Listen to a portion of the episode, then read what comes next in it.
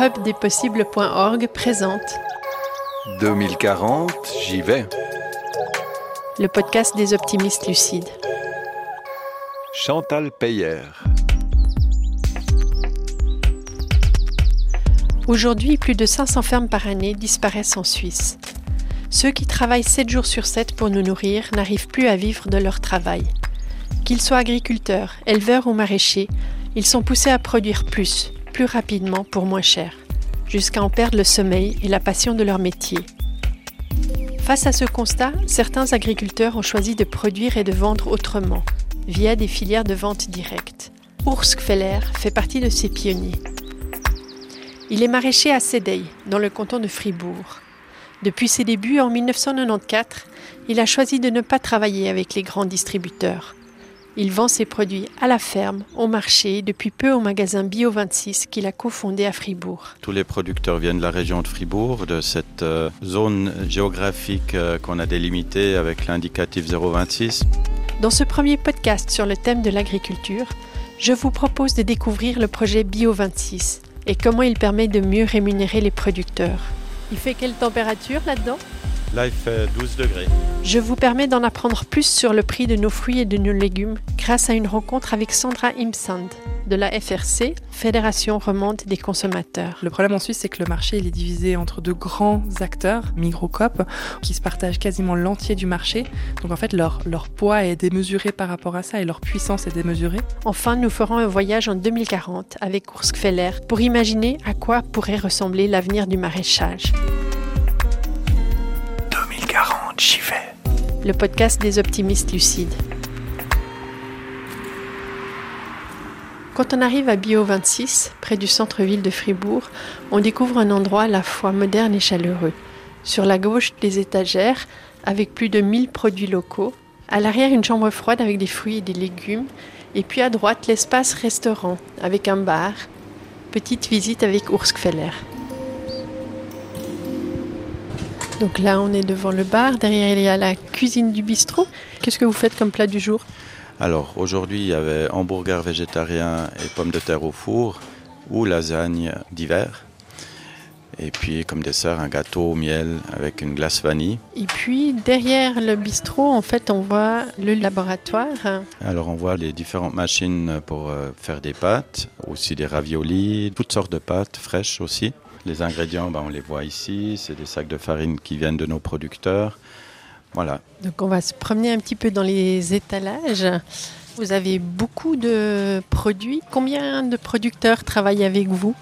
Alors dans la coopérative, on est une septantaine de producteurs et c'est très diversifié. On a aussi certains produits qui sont euh, faits par euh, deux producteurs, comme ça on a aussi des choix. Par exemple, si on voit là les, les sauces tomates ou des cornichons au vinaigre, il y a deux produits. C'est comme à la grande surface où il y a plusieurs marques, mais chez nous c'est plusieurs producteurs pour un, un produit. Et tous ces producteurs, donc, euh, viennent de la région de Fribourg? Oui, alors tous les producteurs viennent de la région de Fribourg, de cette euh, zone géographique euh, qu'on a délimitée avec, avec l'indicatif 026. Donc c'est le canton de Fribourg et puis la vallée de la Broye, le nord vaudois, un petit peu la région des Trois Lacs et la région sud de la ville de Berne. J'ai vu que vous aviez une multitude de fromages différents avec des fromages de chèvre qui sont très variés et que vous avez aussi du kimchi. Donc dans le 026, il y a aussi du kimchi, plutôt un produit asiatique? Ces produits, ben, ils sont fabriqués euh, dans le 026. Et dans la charte, on a aussi que la base de ces produits transformés doit venir du 026. Donc les légumes dans ce kimchi, ils viennent euh, de ma production. Et puis ensuite, si on continue, on arrive dans le rayon des légumes. C'est vrai que je suis surprise parce qu'on est en plein hiver. Il y a une énorme diversité de légumes. Je ne sais pas si je les compte, il doit y avoir environ une quarantaine de légumes différents. Comment ça se fait qu'en plein hiver, vous ayez autant de diversité? Alors l'hiver, c'est quand même une saison assez riche en légumes. Et il n'y a pas que les racines ou les choux, les poireaux et les carottes. Il y a, quand même encore pas mal de légumes qui sont possibles euh, de produire ou d'avoir en hiver. C'est clair qu'en partie, c'est des légumes de garde. Et puis après, on a des légumes qui viennent de serres euh, non chauffées, qui sont des légumes qui résistent au froid mais qui amène quand même de la verdure en cette saison qui est très marquée par les racines. Là, on va rencontrer une de vos clientes. Bonjour madame. Bonjour. Vous êtes une cliente de Bio 26. Qu'est-ce qui vous fait venir ici? Avoir des produits de la région, des produits bio, parce que je tiens beaucoup à acheter bio. Je fais partie de la coopérative et je trouve que c'est une très bonne initiative, donc il faut la soutenir. En quoi vous la trouvez bonne? Ça permet euh, premièrement d'avoir un point de vente qui est ouvert pas seulement le jour du marché, mais en dehors. Et puis, ça permet aux agriculteurs et producteurs de la région de vendre leurs produits directement sans passer par les grandes chaînes de magasins. Pour vous, est-ce que c'est pas trop euh, intensif en temps de faire comme ça des magasins et de ne pas pouvoir tout trouver à un endroit comme à la COP ou à la Migros dans les grandes surfaces? C'est juste que ça prend beaucoup plus de temps. C'est un choix. Merci beaucoup. Bonne Merci. journée. Au revoir. Au revoir.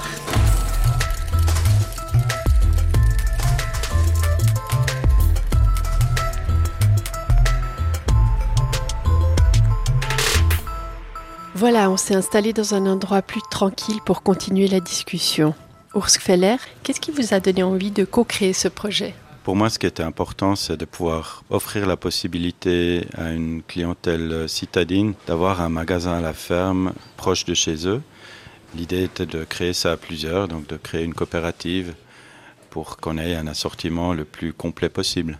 Est-ce qu'il vous a fallu du courage pour lancer ce projet? C'est clair qu'il faut du courage, mais il faut aussi une dose de naïveté, de ne pas savoir qu'est-ce qui nous attend. C'est vrai que c'était une idée qui me paraissait euh, tout à fait faisable. Après, on n'est pas toujours conscient de- des implications au niveau du temps et de l'énergie qu'il faut mettre jusqu'à ce qu'un projet comme ça roule. Donc là, on est une année depuis le lancement. On commence à avoir une vitesse de croisière, une routine qui s'installe et ça c'est bien. Je suis content. Et à Bio 26, les paysans, combien est-ce qu'ils reçoivent pour leur euh, production? Alors les prix sont très clairs à Bio 26, donc la, la moyenne c'est 70% revient au producteur, 70% du prix qui est affiché au magasin. Il y a 30% qui sont là pour euh, les frais de personnel et de les charges pour le magasin. C'est une marge qu'on a fixée comme ça au début. C'est une marge qui peut changer parce que le- la coopérative elle est à but non lucratif. Donc si un jour on remarque que la marge est trop élevée, on peut vraiment la, la baisser. Donc c'est un magasin qui appartient au coopérateur. Donc sur un concombre de 3 francs, qu'est-ce que ça veut dire exactement? Sur un concombre de 3 francs, bah, le producteur reçoit à peu près 2 francs et puis le magasin euh, couvrirait ses frais avec un franc. C'est exactement le contraire à la grande distribution où le producteur reçoit 80 centimes à 1 franc et puis les 2 francs restent pour le magasin. C'est clair qu'ils ont aussi des frais, mais je pense qu'il y a une bonne partie qui part dans la poche des actionnaires ou des personnes qui ont investi dans leur magasin. Mais est-ce que ce sont les mêmes maraîchers qui fournissent Bio 26 et la COP et la Micro? Les producteurs de Bio 26, c'est toutes des petites unités de production. C'est des producteurs typiquement qui n'arriveraient pas à produire des concombres à 80 centimes la pièce pour la grande distribution. C'est tout du travail manuel. C'est un peu différent que les grandes productions. Et au niveau du consommateur, est-ce que ça coûte cher d'acheter bio et local?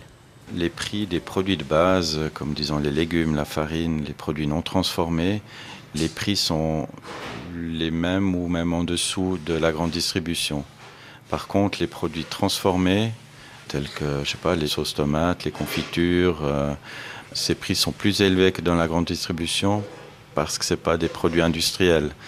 C'est du travail manuel qui est derrière. C'est des, personnes qui ont fait ces confitures euh, en petits lots de quelques kilos et c'est pas de la grosse production. Hubdespossibles.org Sandra Imsand, vous êtes responsable des enquêtes à la Fédération romande des consommateurs. Votre organisation s'est intéressée de près à la question des marges que gagnent les producteurs, les transformateurs et les détaillants sur la vente des fruits et des légumes.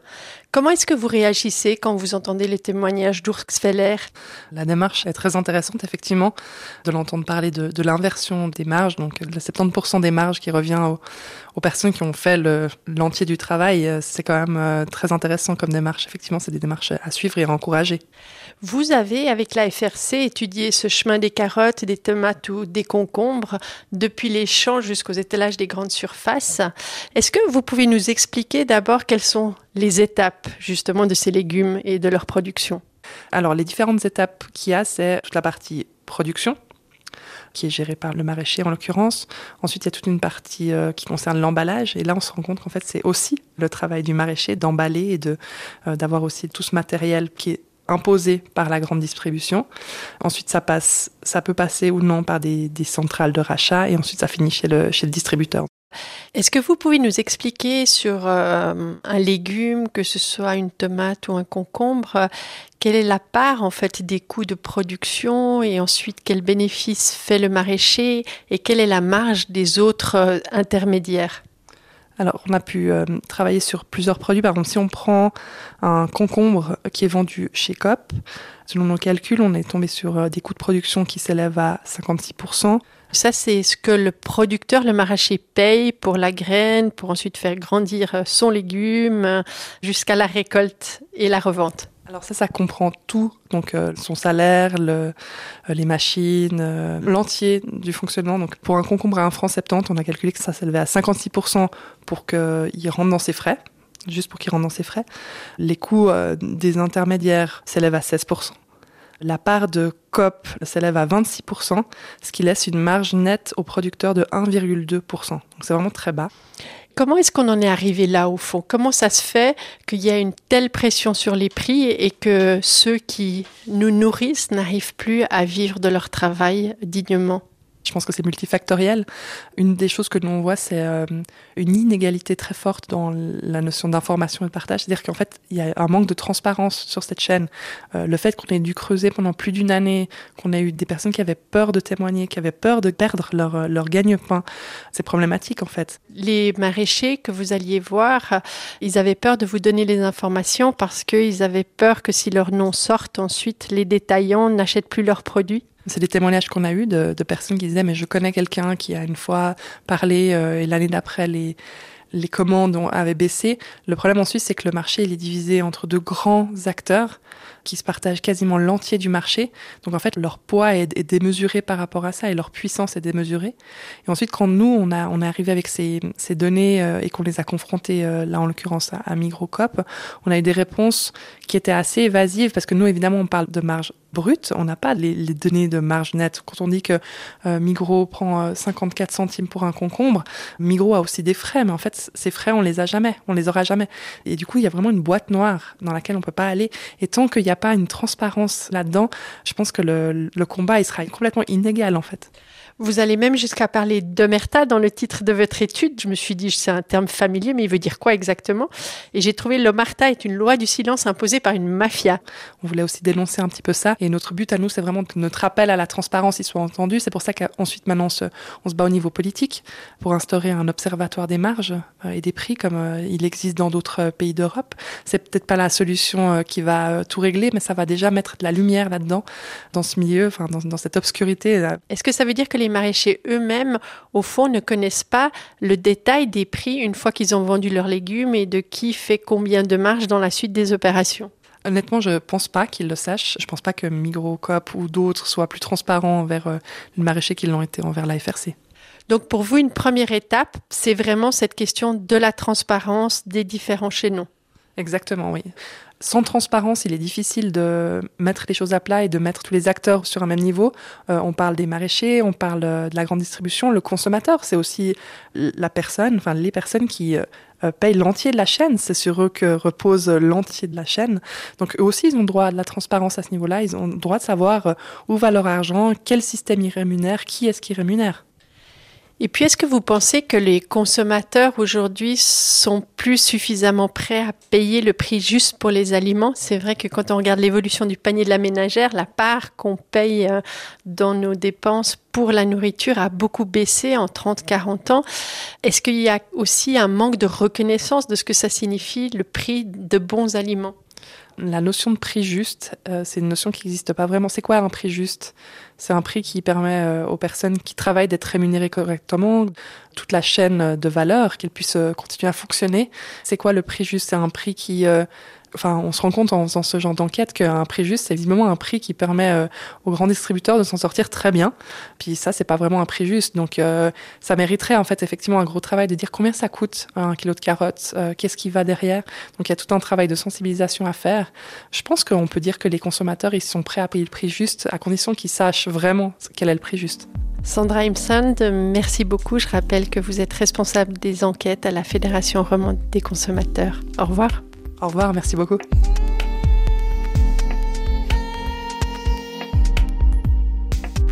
Aujourd'hui, notre système marche sur la tête.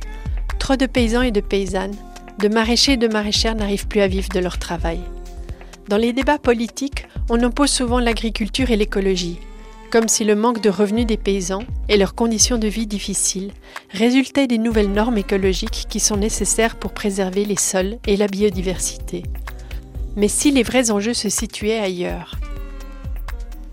S'il s'agissait en premier lieu de rémunérer les producteurs correctement pour leur travail et de leur redonner une vraie place dans notre société et dans notre imaginaire collectif.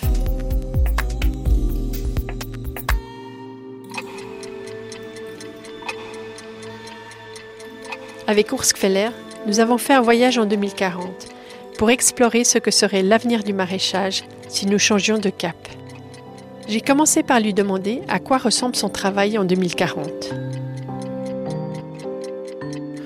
Maintenant, on a, quand même euh, dû changer notre manière de travailler puisqu'on a moins d'énergie fossile. Donc les tracteurs, les machines qu'on avait euh, dans les années 20, ben, gentiment ont été remplacés par, euh, par une traction animale pour pouvoir travailler, même avec des machines modernes, mais avec une autre traction.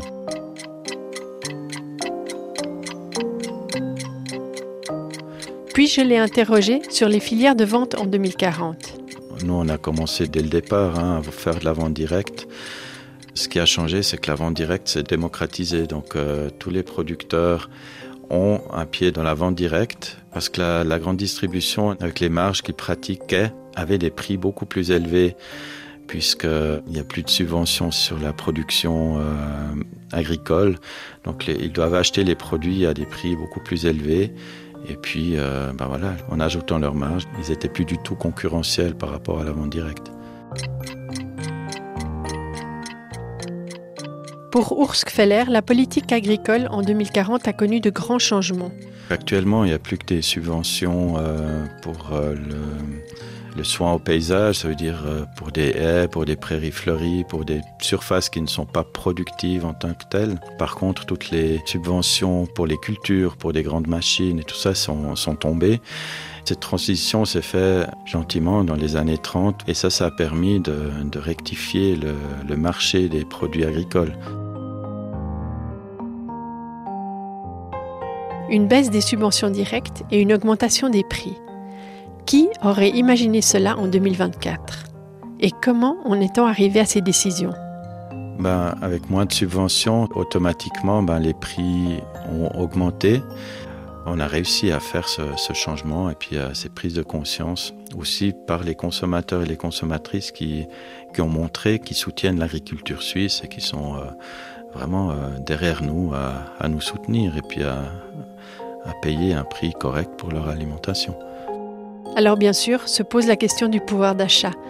Comment les familles plus pauvres peuvent payer une forte augmentation du prix des légumes en 2040 En parallèle de, ces changements dans les subventions euh, à l'agriculture, il y a une subvention pour l'alimentation qui a été mise en place un peu dans le style comme euh, ça se passait dans les années 20 avec les assurances maladie, où on recevait une subvention selon le revenu euh, du ménage.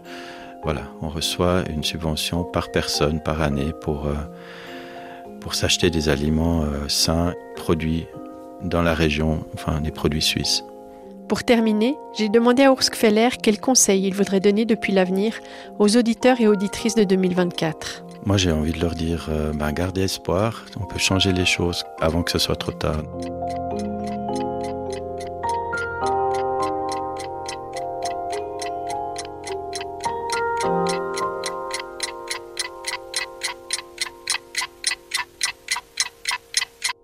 Pour Urskfeller, la clé de voûte du changement est de rétribuer correctement les agriculteurs et agricultrices pour leur travail.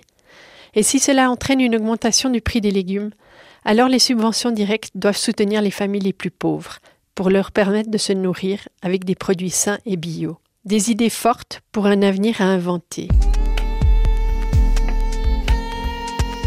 Et vous, qu'en pensez-vous?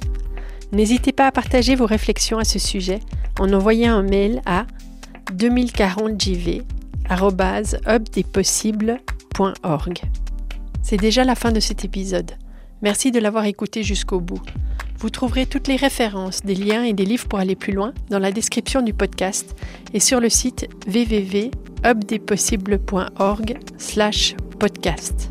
Au revoir.